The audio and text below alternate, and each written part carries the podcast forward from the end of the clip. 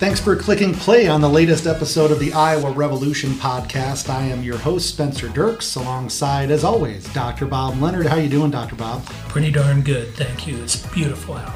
We are in false fall. We're gearing up for a heat wave, of course, to begin school next week. That'll be a whole lot of fun. Temperatures probably record-breaking by the end of the weekend and early next week. Is what it is. It is what it is. And that always happens. It seems like at least a few days during football slash volleyball camp in the fall is just unbearable. We got a lot of stuff to talk about. We'll talk about a couple of your Substacks right off the bat. Also, we'll talk about Mason City using A I, the Mason City School District using A I to complete their list of banned books. Uh, a grand jury, of course, has indicted President Trump for the fourth time, this time in Fulton County, Georgia. Talk about those charges. Also, Ty Rushing, one of the best reporters in the state. He works for Iowa Starting Line. He was actually stopped by law enforcement from going to a Ron DeSantis campaign stop in Harlan. Also, a former advisor to Mike Pence is coming out against Donald Trump and just the entire Republican Party, really. Also, from N P R, one of the biggest officials, or at least former official in the Southern Baptist Convention, is also calling out Donald Trump. A little bit of good news. We've got a new candidate for uh, the U S House of Representatives in the state of Iowa, and we'll finish things off with a top five. It's top five Bobs this week. Can't wait. We'll see if you make the list. You're always number one, though, Doctor Bob. So we'll start off. I mentioned you've got a couple Substacks. And by the way, you can follow us on Substack. We're Iowa Revolution. You can follow us on Twitter, at Iowa Revolution. We're also on Facebook, too. We also post all of our podcast there. So if you want to follow us on Facebook, just search Iowa Revolution. And you have your Deep Midwest Substack. You had a, I guess, movie review slash critique on the Barbie movie, which I read uh, that dropped on, what, Monday? Sunday, I think. Sunday morning. Sunday morning. And then you also had one that I want to talk about here to start off the show. You talked with Rita Hart, the Iowa Democratic Party chairwoman. And I guess, first of all, I'm glad you talked to her, because we've talked on this podcast. I've seen several different Iowa writers talking about where is the state Democratic Party. I must say that I was a little bit more optimistic after reading through the transcript of the interview than I was before I read it. But what were your thoughts as you were talking with Rita Hart? Well, I thought that uh, she was very clear that there's lots of things in motion behind the scenes. I was you know, pleased to hear about the new, you know, initiatives at the county level, trying to make our county parties stronger. Uh, the county ambassador program, where the where different, where one person with the county, it may or may not be the chair, meets monthly with the I D P, and they share communications and plans and uh, successes and whatever. And I think that that's very good. Um, putting together candidates, uh, I think that. You know, it's really it's really interesting, focusing on the the thirty-three, I think it was, counties that went from that went Obama, Obama, and then Trump, Trump. Right. And that was an interesting thing. So I don't know. I learned a lot. We've had some interesting comments on the piece. Substack, you can comment, and uh, I think that it's good to have a dialogue. I think that there's some really smart, good people out across this state that um, have lots to share. I think that the Democratic Party isn't visible enough. The Iowa Democratic Party, our leadership, isn't um, visible enough for a variety of reasons. One is that, first, Trump and everything happening with him sucks all the oxygen out of the room. And the other thing is some of the outlandish stuff that's being done in Iowa by the legislature is just so, so shocking. It's hard to get a Democratic word in, in part because so many elected officials, all but one in the state, are Republican, so they get all the news coverage. And they needed to be out in front more, more publicly visible. I don't know how many times we said we don't know what they're doing. If we don't know what they're doing, then nobody else does except those in the inner circle, and they need to open up with that. And I and I think that the interview I did with Rita was very good. I think that that was opening up, and they need to have a mechanism in place so that it continues to happen. But it was very good. She um, there was also a, an article in the New York Times that said that pretty much Democrats are giving up all hope. This came out in, on August eleventh. I read it and I thought, yeah, this doesn't sit well with me. It's not what I see. And, and she gives a very interesting sort of dissection of that New York Times article, which people, you know, they should read what she has to say. Yeah, I could go on and on, but I do just want people to go. You can listen to the interview if you want. So if you're driving, you can just listen to it, or you do also have the transcript there as well. So if you do just want to read through her comments, I would encourage you to do that. Deep Midwest is the Substack from Doctor Bob Leonard, and you also have Cedar Creek Nature Notes, too, where you take a walk in the woods every morning and share some of the sights and sounds that you have there. So make sure you subscribe to the bo- uh, both of those on Substack. Let's get into book banning once again. This is from the Cedar Rapids Gazette. Books are now being pulled from the shelves of Mason City schools' libraries in order to comply with newly enacted state legislation that Governor Kim Reynolds says will protect children from damaging and obscene material. According to the district, quote, lists of commonly challenged books were compiled from several sources to create a master list of books that should be reviewed. The books on this master list were filtered for challenges related to sexual content. Each of these texts was reviewed using A I software to determine if it contains a depiction of a sex act. Based on this review, there are nineteen texts that will be removed from our seven through twelve school library collections and stored in the administrative center while we await further guidance or clarity. We also will have teachers review classroom library collections. Assistant Superintendent of Curriculum and Instruction at Mason City Community School District Bridget Exman said that the lack of clear guidance has many district teachers feeling uncertain and vulnerable. Some have asked for a list of books to look for in their school libraries or their classroom libraries. Quote, we intend to help teachers make defensible decisions when they have questions or concerns about books so they don't feel like they are left on their own to figure this out, end quote. Yeah, so I think that's a great idea. Let's let A I decide rather than the profession, you know, some computer algorithm that you don't know what's behind it. Right. But let's let A I decide rather than our professionally trained librarians and teachers. What could possibly go wrong? And how dystopian is this? Yeah. That we're going to allow an artificial intelligence tell us what we can and can't put in our schools' libraries? Yeah, no, it's... I mean, it's Hal all over again, two thousand one taking over. And one of the books was Friday Night Lights by Buzz Bissinger. Yeah. It's a football book. Like, yeah. There may be, you know, uh, some students kissing or maybe, you know, having a sexual relationship or something. But it's like... high school students have never done that. right, my, yeah. To my knowledge. Seriously. Yeah. Like... it's so stupid. And I understand, like, the elementary stuff or whatever. You know, you don't want to have certain books in elementary classrooms or libraries. We all understand but, that. That's right, not and new. And they're not there. Right, exactly. They're just making a big fuss out. And the other thing is, too, do you think that some Mason City fourteen-year-old is horny and wants to go to the library and check out Friday Night Lights? because, no. because that's really going to, you know, help their situation? Right, no. Kids don't go to the library to learn about the stuff they learn on their phones. Exactly. Yeah, no, and almost ridiculous. Anywhere else. So it is, it's just dystopian and ridiculous. So speaking of dystopian and ridiculous, number four, we're up to count four. Not, I shouldn't say count four, but the fourth indictment of former President Donald Trump.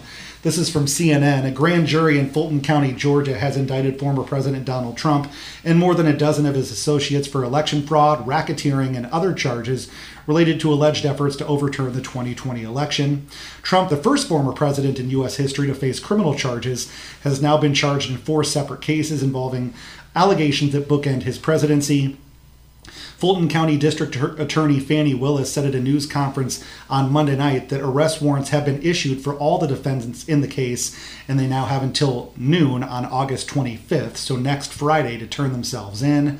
Quote, the state's role in this process is essential to the functioning of our democracy. Georgia, like every state, has laws that allow those who believe that results of the election are wrong, whether because of intentional wrongdoing or unintentional error, to challenge those results in state courts. And that's again from Fannie Willis. Yeah, she's got him. I do agree with Trump on something. I'm all ears. Well, he said... well, you know, why did it take them two and a half years? If they had something, they should have had it, you know, two and a half years ago. And, and he's right. We heard him. We heard him say, find me the votes. Just find me the votes and we'll take care of it. We heard him. He confessed. but she was did her due diligence and, you know, built a case. But he, yeah, we knew. He confessed. And so I don't understand why he isn't already, you know, in orange, wandering Mar-a-Lago with an ankle bracelet and a flip phone. I don't understand either, because he's telling everybody that is testifying against him to not testify against him. He's threatening Threaten, them. Yes, he's threatening them on social media. So the fact that he can still do that is, again, the two-tier justice system that they always talk about, but he's getting the benefit of it. Yeah. He and his family that got billions of dollars while they were in office. Some of the other defendants in this case, uh, again, Trump is the top defendant. There were eighteen others, including Rudy Giuliani, John Eastman, who was a conservative lawyer and advisor to Trump, and then Mark Meadows, former White House chief of staff. Other co-defendants include Jeffrey Clark, a former Justice Department official, and Sidney Powell and Jenna Ellis, conservative lawyers who pushed baseless claims of voter fraud. The filing lists forty-one total counts, including thirteen against Trump, and notes there are thirty unindicted co-conspirators.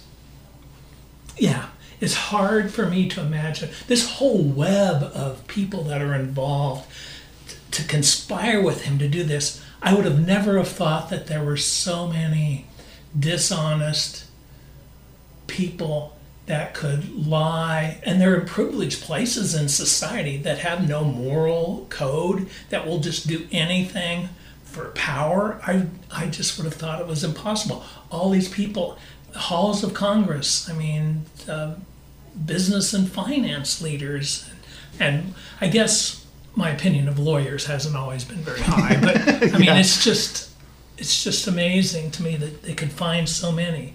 I think that a lot of our you know, Republican friends and family members are just so totally misled by the conservative media. I don't know, eventually that's going to change, but um, the people that know what they're doing and are lying, Mark Meadows, what a pathetic yeah. man. He's even more pathetic than Mike Pence. I agree. Speaking of pathetic men, Sean Hannity had, what was uh, Paul Manafort on his show on Fox News on Monday night talking about the legal issues and all this sort of stuff. It's like, come on. Paul Manafort? Yeah. That's who you're coming on to defend President Trump and say that this is an overreach from the Justice Department? And they're talking about the deep state and all these conspiracies and all this sort of stuff, which Democrats aren't very good. We don't get along with each other, let alone get along with the Republicans. We couldn't, we couldn't put together a conspiracy as well as Donald Trump actually put together a conspiracy to overturn the election. No, couldn't happen. We we are not good enough at that sort of shit. We also have integrity. Which, exactly. Well, I don't know about integrity necessarily, but Democrats, on average, are smarter than your average Republican. And I think it's harder for us to be duped into things like that. Well, I don't know about that. I haven't seen the studies on that. I know I have a lot I have. of smart Republican I have. friends. And the, the more education you get, the more likely you are to be liberal. Well, that's different than smart. Some of the smartest people I know have driven taxi cabs, and some of the dumbest people I know have been professors. Agree completely. I'm just saying, if you want to look at how smart somebody is, the first place you probably would look would be their education. Just saying. Yeah. When you apply for a job, they don't just say, hey, are you smart or not? Okay, we'll hire you. Yeah. They want to see, okay, where did you go to school? What kind of grades did you get? Et cetera. Long story short, we're not as good at just duping people like that. No, and we see we see and speak to gray areas, and we don't have a hero worship. I mean, if Joe Biden did crimes, we'd say, well, there we go, go to jail. We right. don't really care. I mean, it's and same just, thing with Hunter Biden. Like, yeah. who cares? Yeah. Lock him up if you want to. That's the true. Other thing is, too, they keep trying to say, like, the big guy. How they always say, like, Hunter Biden had these text messages with these Burisma officials, and I got to run it by the big guy. First of all, who do? How do we even know that he is the big guy? The big guy could be literally anybody, right? Yeah, could be anybody. And then, secondly, Joe Biden is senile, according to the Republicans. So he's running this nation, or not even nationwide, international criminal conspiracy, but also has dementia. Yeah. Yeah, but see, the thing is, that's what is a requirement to be a Republican, is to be able to hold all this contradictory stuff in your head without rejecting it. Right. I mean, just just what it That's is. The thing. If you think about it any more than two steps, it's yeah. like it just all falls apart. I wanted to say this, too. The only two comments that I've seen from any Iowa national representatives, one was from Ashley Hinson, Iowa Representative Ashley Hinson, who represents Northeast Iowa. She went on Newsmax last night and said, quote, everyday Americans are concerned they are going to be next, end quote. No, they're not. we, let's, we get, know. let's conspire and try to overthrow an election, Doctor Right. Bob. Then we should really be worried. But th- see, this thing is, is they think if you can take down the president, they can take down you. Now let's flip that. If they can take down me, they should be able, using the same criteria, to take down the president. Thank you. No, they're saying that he's above the law. Yeah, exactly. And that all presidents throughout all history should be able to commit whatever crimes yeah. they want. Yeah. The law and order party. Exactly. For us, not for them. Well, and then speaking of, Chuck Grassley, his quote is, and he was talked to at the Iowa State Fair, somebody asked him what his thoughts were. Grassley said, quote, all I can say to you is what I hear from Iowans. I hear from Iowans that they're sick and tired of the political bias in the F B I and the D O J, and they're sick of the fact that some Republicans get treated one way and Democrats get treated the other. Just think of how Trump is being treated today versus Hillary Clinton when she destroyed classified stuff on her server, end quote.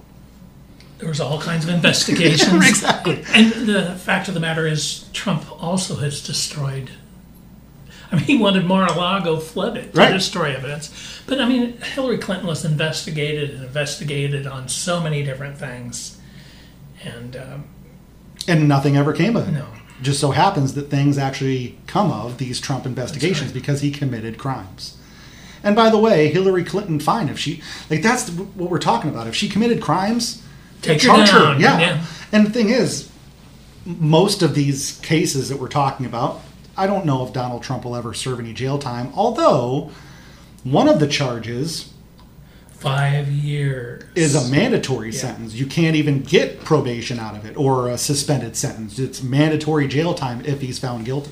Well, the, fortunately for him, Brian Kemp is the governor of Georgia, and I presume he can pardon him. He cannot. He can't. That's another thing that I was going to bring up. There's only two states in the U S where the governor can't unilaterally pardon somebody.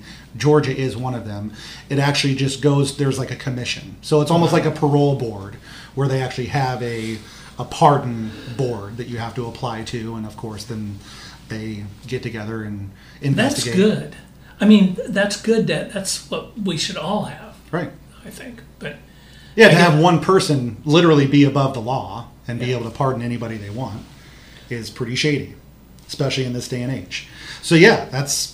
He Good to know. Could not be pardoned for his state charges in Georgia. Anything else on Donald Trump? No. Um, Just how big of a loser he is?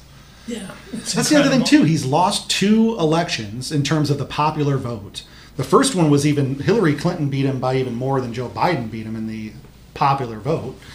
And he's running for the third time, and he's already lost the last election. So why do you even want Trump to to run again anyway? He's a loser. They, nobody wants him to run again that are the Republican elite in Iowa do not want him to run again. They do not want him to be the nominee no matter what they say. Yeah. They don't want him. They want anybody but him. So let's get into this. I think this is probably the biggest story over the past week, honestly. Again, we were in our Cock Talk segment here on the Iowa Revolution podcast.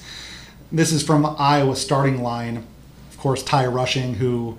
a friend of yours, one of the best political reporters in the state. He was blocked from attending a Ron DeSantis campaign stop in Harlan.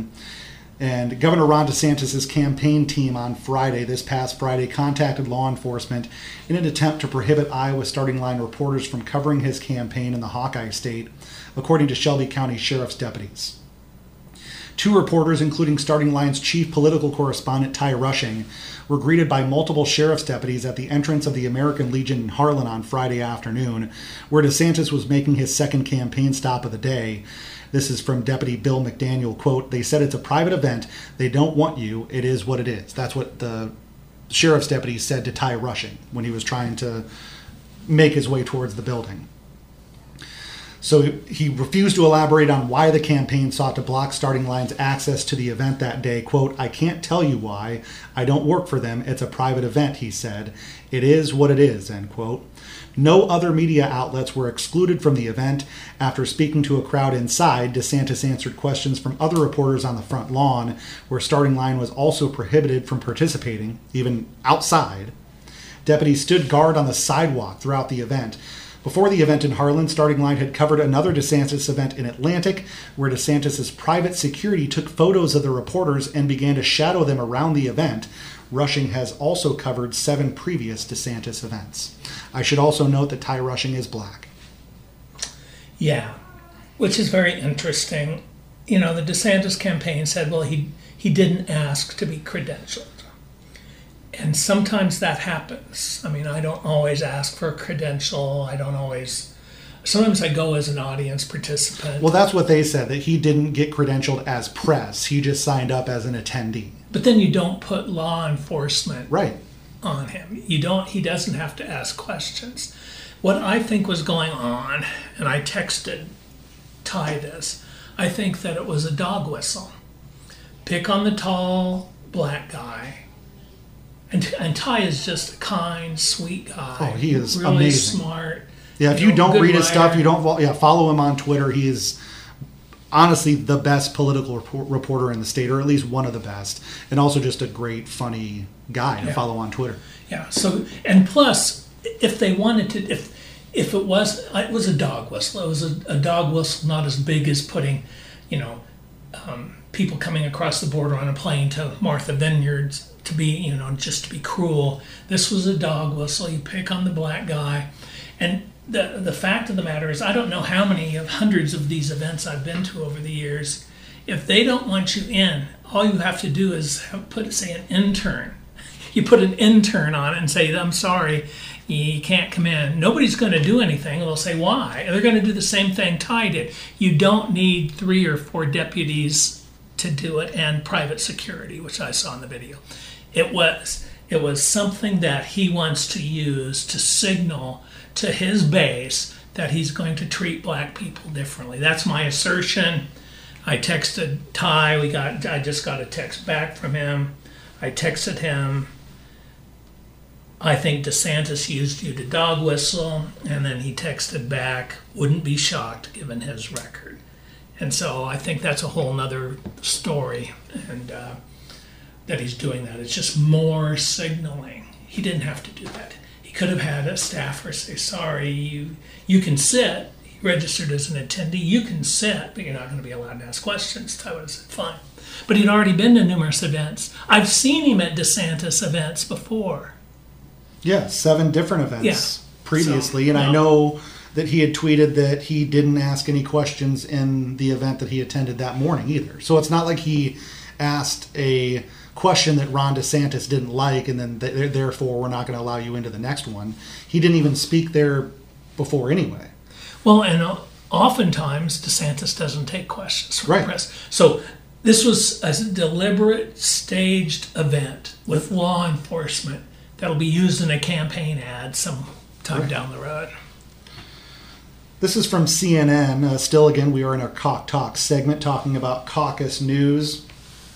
J. Michael Ludig, a conservative retired federal judge and key advisor to former Vice President Mike Pence, declared last Wednesday that, quote, there is no Republican Party, and said former President Donald Trump is even more dangerous than he was in the aftermath of the twenty twenty election. Quote, American democracy simply cannot function without two equally healthy and equally strong political parties. So today, in my view, there is no Republican Party to counter the Democratic Party in the country. Ludig, who advised Pence on how to handle the January sixth, twenty twenty-one election certification vote, told C N N's Poppy Harlow on C N N this morning, quote, and for that reason, American democracy is in grave peril.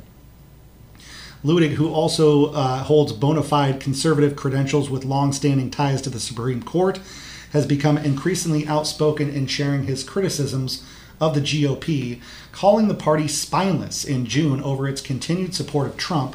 Quote, a political party is a collection and assemblage of individuals who share a set of beliefs and principles and policy views about the United States of America.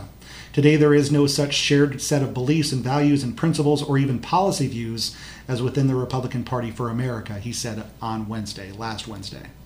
Yeah, notice how he put principles before policy, because that's what it takes. There is, you know, so many unprincipled people. The only principle they have is to is to seek power, and to and to make sure that no one else can ever have power again. That's why it's a rising autocracy, and Trump is going to come in, if he wins, replace any kind of independence in the judiciary or anywhere in the government unless you sign a loyalty pledge.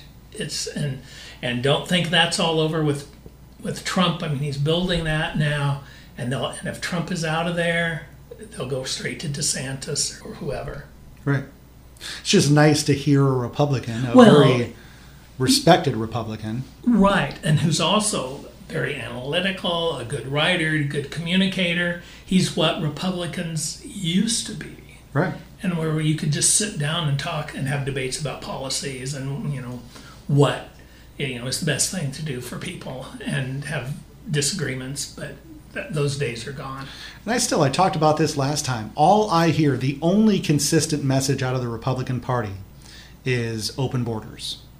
Mm-hmm. Seriously, I don't, I don't hear any other policy coming from any Republican.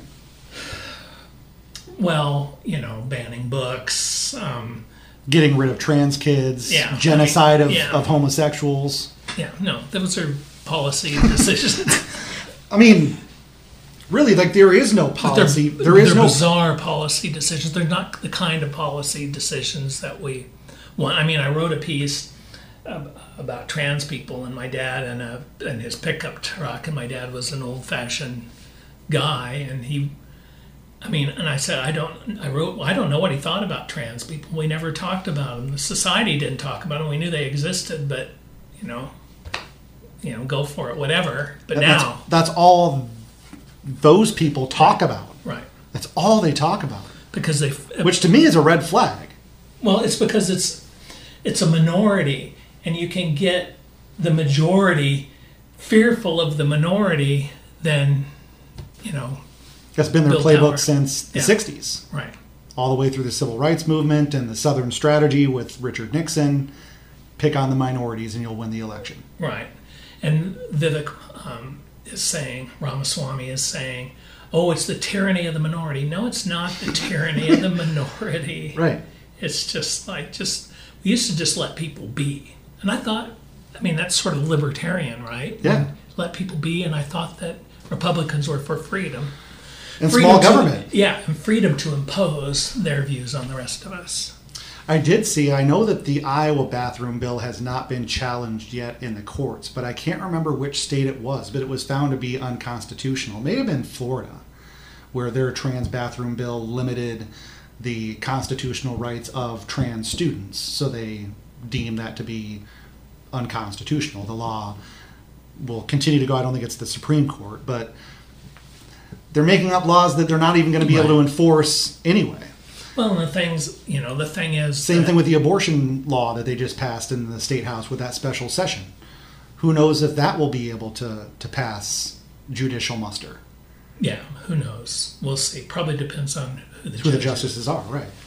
Which is not good news right. for us Iowans. Uh, let's take a wider scope. This is from N P R.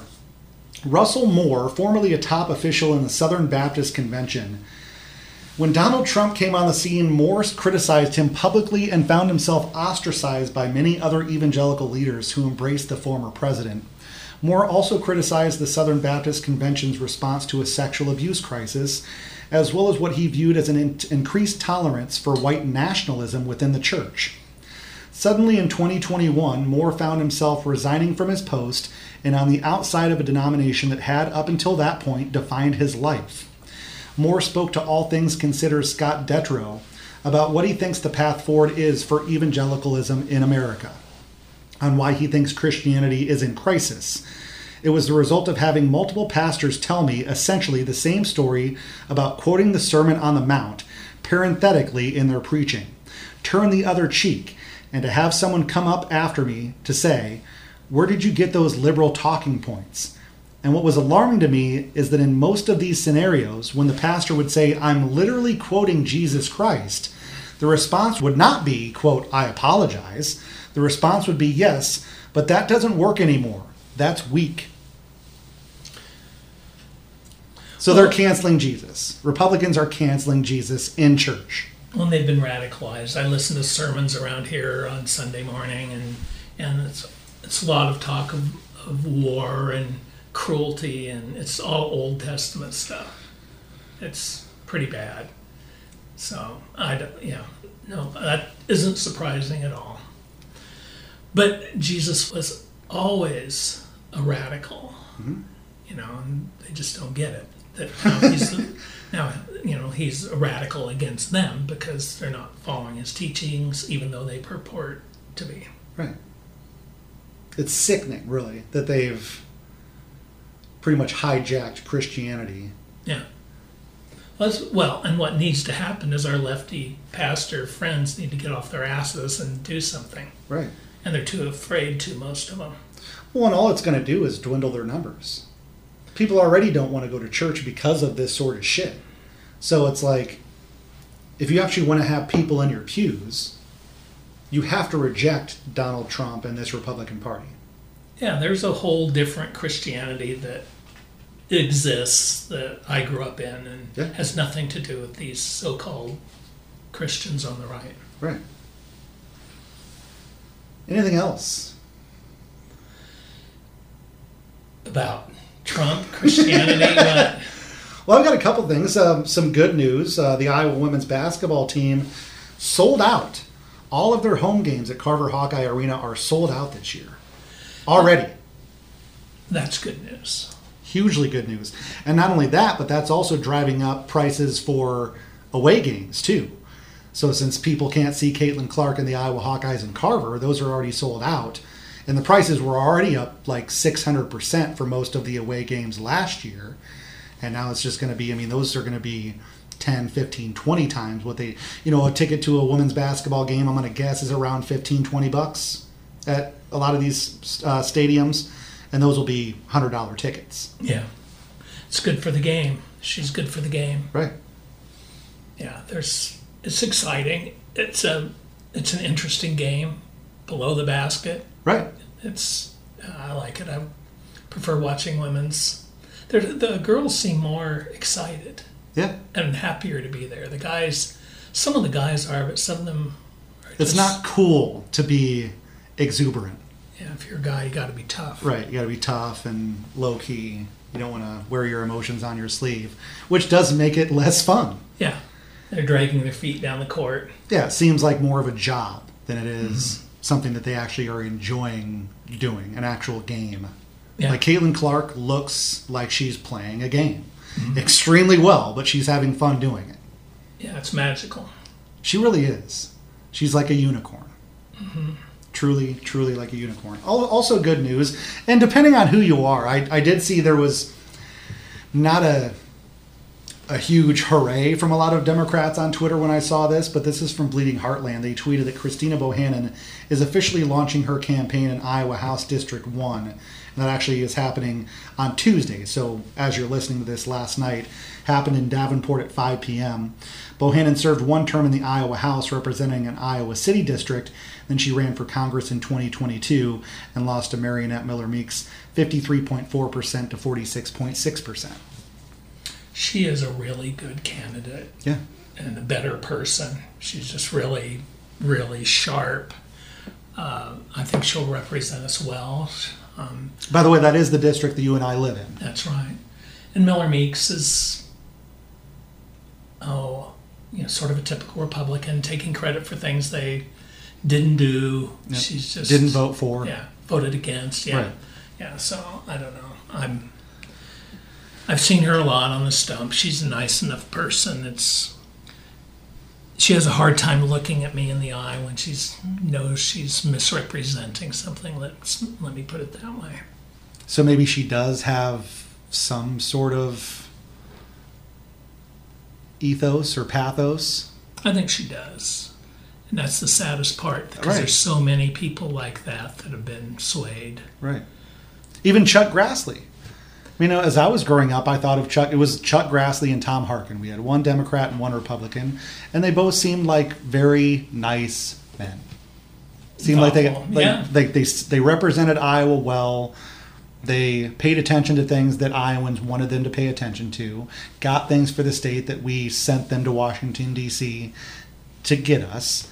And now that's just not the case. He's completely partisan. Well, and he doesn't have the courage. He said, well, all Iowans are talking to me about is the weaponization of the Justice Department and X Y Z. And it's like, you should be telling them what has actually happened. Right. You were there during the insurrection. You should be you should be saying, let the chips fall where they may, let the justice system work, rather than undermining the justice system. You know, you're on the Judiciary Committee. You know, grow a pair and tell people the truth. They're not hearing it on Fox News. So instead of telling people the truth, he becomes a part of the problem, using the excuse that what his people are saying. Correct the people. Right. Tell them what's really happening. But he doesn't yeah, have they the are complaining about that, that because yeah. they're being lied to by Chuck Grassley and everybody else, and yeah. Fox News and Newsmax. And he's just saying, well, that's what they tell me. He's supposed to be a leader. Right. No, not anymore. Not at all anymore. So it'd be nice to swap out some of those Republican seats for Democratic ones. Did also want to mention, too, I didn't know this until today as I was researching, putting the agenda together. So there was a bit of a hullabaloo about Marionette Miller Meeks not living in her district. She actually lives in Ottumwa, which is District two. She registered at one of her friend's houses that lives in LeClaire. But what I found out is you actually don't have to live in your district. You just have to live in the state that you represent. So you could, for example, live in Sioux City and run for District one, which covers the southeastern portion of the state. Well, that wasn't my understanding. She said she was moving. When the district uh, lines changed, she moved, she said. She didn't live in Ottumwa, so she lied to us. Right. But apparently it didn't, and, and lied for no reason, too. I mean, I'm sure the people that live in that district would prefer her to live in that district. Mm-hmm. But Ottumwa is also like ten miles away. It's not like she lives in some other world where they have different concerns. It's not like she lives in Des Moines and is representing a rural district or something like that. I just that. thought you had to live in the district. Apparently don't. I think I saw that from Bleeding Heartland or yeah. Iowa Starting Line. It was a, a reputable source said that you don't actually have to live within the district that you represent. You just have to live in the state.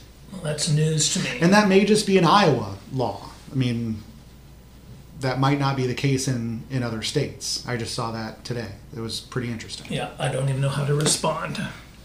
I didn't either, really. I was like, okay, well, I guess then we don't really need to worry about that. Anything else? Any good news, bad news?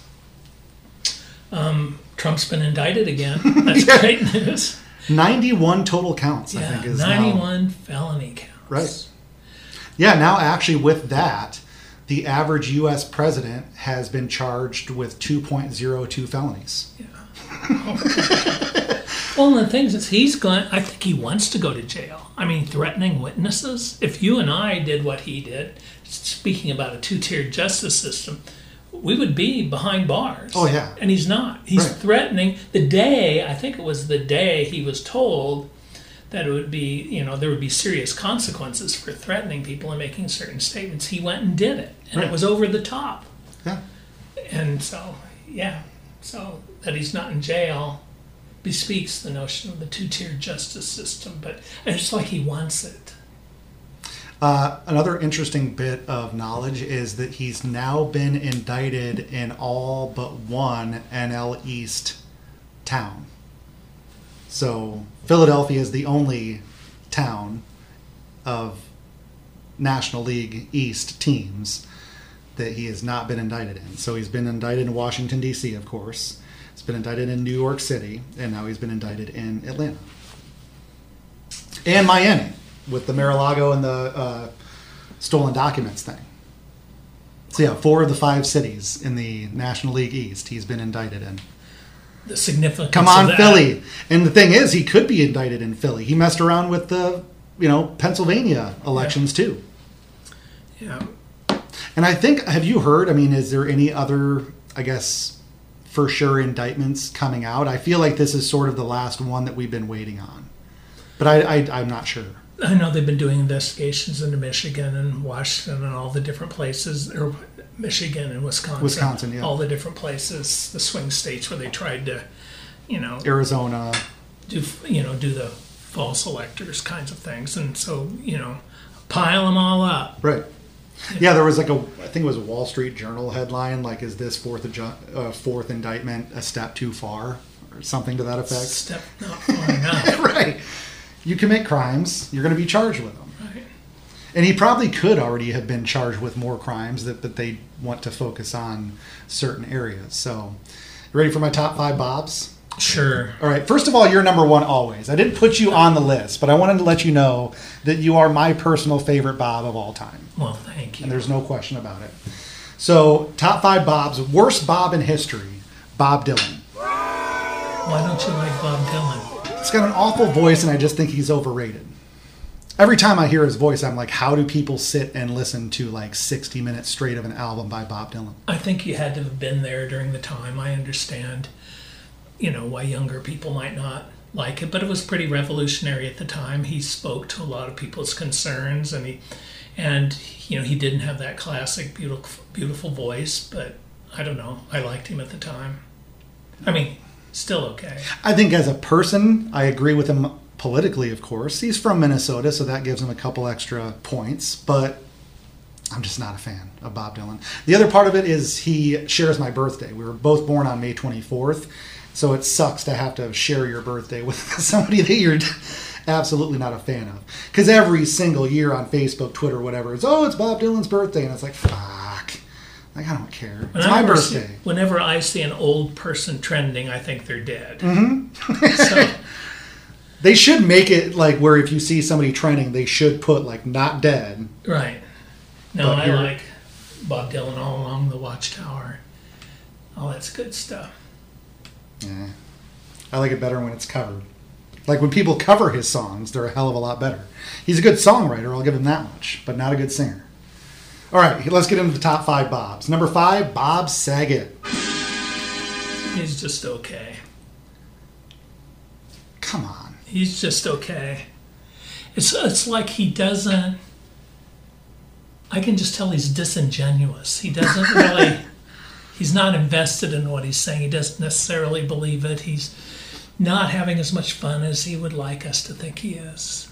That may be true. But he's okay. I th- I just think it's hilarious that he was known as being this T V dad, but you watch his stand-up specials and they're the raunchiest comedy that you would ever watch. Did you ever see? Did you ever hear the... Did you ever watch the Aristocrats movie? Probably. So there was a movie about the joke, The Aristocrats, and it's basically just a way to say a bunch of really dirty stuff. Oh, and then at the no, end, I didn't see that. And then at the end, one. You say, The Aristocrats. Like, it's, you're talking about, okay, we're going to do this show, it's me and my family, and it's just absolutely disgusting and deplorable stuff. And then at the end, you say, what's your show called? And we're The Aristocrats. No. But Bob Saget was in that movie and did the raunchiest, most disgusting, filthiest, but also funniest version of The Aristocrats joke. So, do you actually think I would go see and partake in that? No. Uh, maybe. No. Number four, Bob Ross. He's cool. But he was ahead of his time. How so? Well, I don't know. Now there's, well, at least what I'm watching, there's so, sort of resurgence and a lot of people doing painting and stuff. And so, I don't know. I, I thought it was cool. It's sort of magical. Yeah, I like him. And he's still on Netflix. I think they have Is Bob it? Ross on Netflix, or one of the big streaming channels. So even to younger generations, he's still an inspiration, a painting inspiration. And also just an incredibly nice guy, it seems like, at least. Yeah, no, it seems like it. I, I like him. Number three is Bob Marley. Have you ever seen Bob Marley in concert? You have, haven't you? Yes. Fantastic. I'm sure. Did you see him in Seattle? Yeah. Yeah. Fantastic. Did you get a contact high? No. I've seen Jimmy. No, you were smoking it straight, right? No. No, I saw Jimmy Cliff, too, and he was great. Oh, yeah, I bet. I love reggae. So do I. That's why he's number three on the list. Number two is fictional, Bob Belcher. You watch Bob's Burgers? Never heard of him. You don't watch Bob's Burgers? No.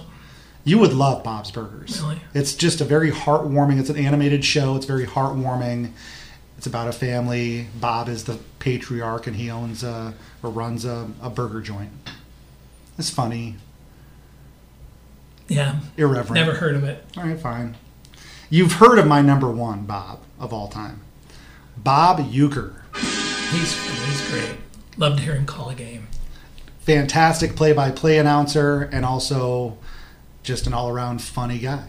Yeah, he's great. I think I read a book or two he wrote Probably. back in the day. Or at least had somebody ghostwrite for him. Yeah, but it was so funny it had to be him. Oh, I'm sure he, if he didn't write it, I'm sure he had a, a heavy hand in it. I liked him. Yeah, a lot. How about Bob Newhart? Almost made the list. Almost made the list. Maybe should have made the list, but he was considered.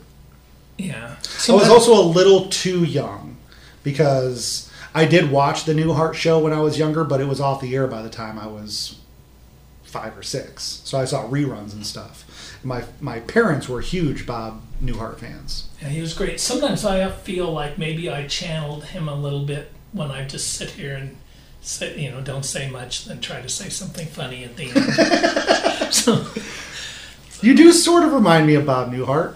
No kind sweaters. Kind of soft-spoken. Yeah. No sweaters. Beautiful True. wife. Yeah, that's definitely for sure. Suzanne Pleshette was his wife. In real life or on the show? On the show. I don't know about real life. Yeah, didn't he have two? He, I know he had the Newhart show, and then he also had the Bob Newhart show. And then wasn't the big joke in one of the finales that he is going to bed and his other wife from the other show no, is in right. the bed? Yeah.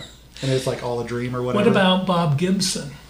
Also a great Bob, yeah. yeah. Still, I think, holds the record for lowest E R A, at least in the you know live ball era since nineteen hundred. Yeah. And also just a ferocious guy, like yeah. one of the most feared pitchers in Major League Amazing. history. Yeah. Amazing. Yeah. Bob good. Woodward also was considered. Woodward mm-hmm. and Bernstein. He's still sharp as a tack. Yeah, he's still writing away. How about Bob Hope? Yeah, also considered, but also I'm just too young yeah. to really have one an, an opinion one way or the other on Bob Hope. I'm almost too young. Yeah, I mean, really, like, he was literally one hundred years old by the time I knew who he was. Yeah. Yeah, but he was funny. I'll take your word for it. By the way, I think this is episode twenty. No way. Episode twenty. So twenty, and thanks to everybody that's kept us going this far. We wouldn't do it without listeners like yourself. No. If we didn't have any listeners, we wouldn't do it, and we do have some very loyal listeners. So I do want to mention, too, if you like us, share it. Share our podcast. We'd love to have more people. Iowa Revolution is not only the name, but also sort of a mandate. We we want to change things around here, and we can only do that with your help. So share this if you have somebody that's like-minded and might enjoy Iowa Revolution. Or share it with people that aren't like-minded and piss them off. That'd be good, too. That's even better. That would be even better. I love pissing people off, so then we can talk about that, too. Next week, by the way, top five movies or T V shows about radio. I can think of only one or two, but we'll see. Okay, we'll discuss next week. Anything else, Doctor Bob? No, thank you. like, That's it. No, we've talked enough about Bob Saget, so yeah. yeah. Well, we're done for this week. Thanks for uh, listening again.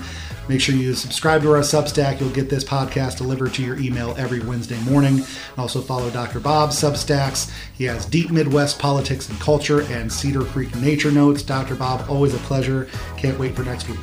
Me neither.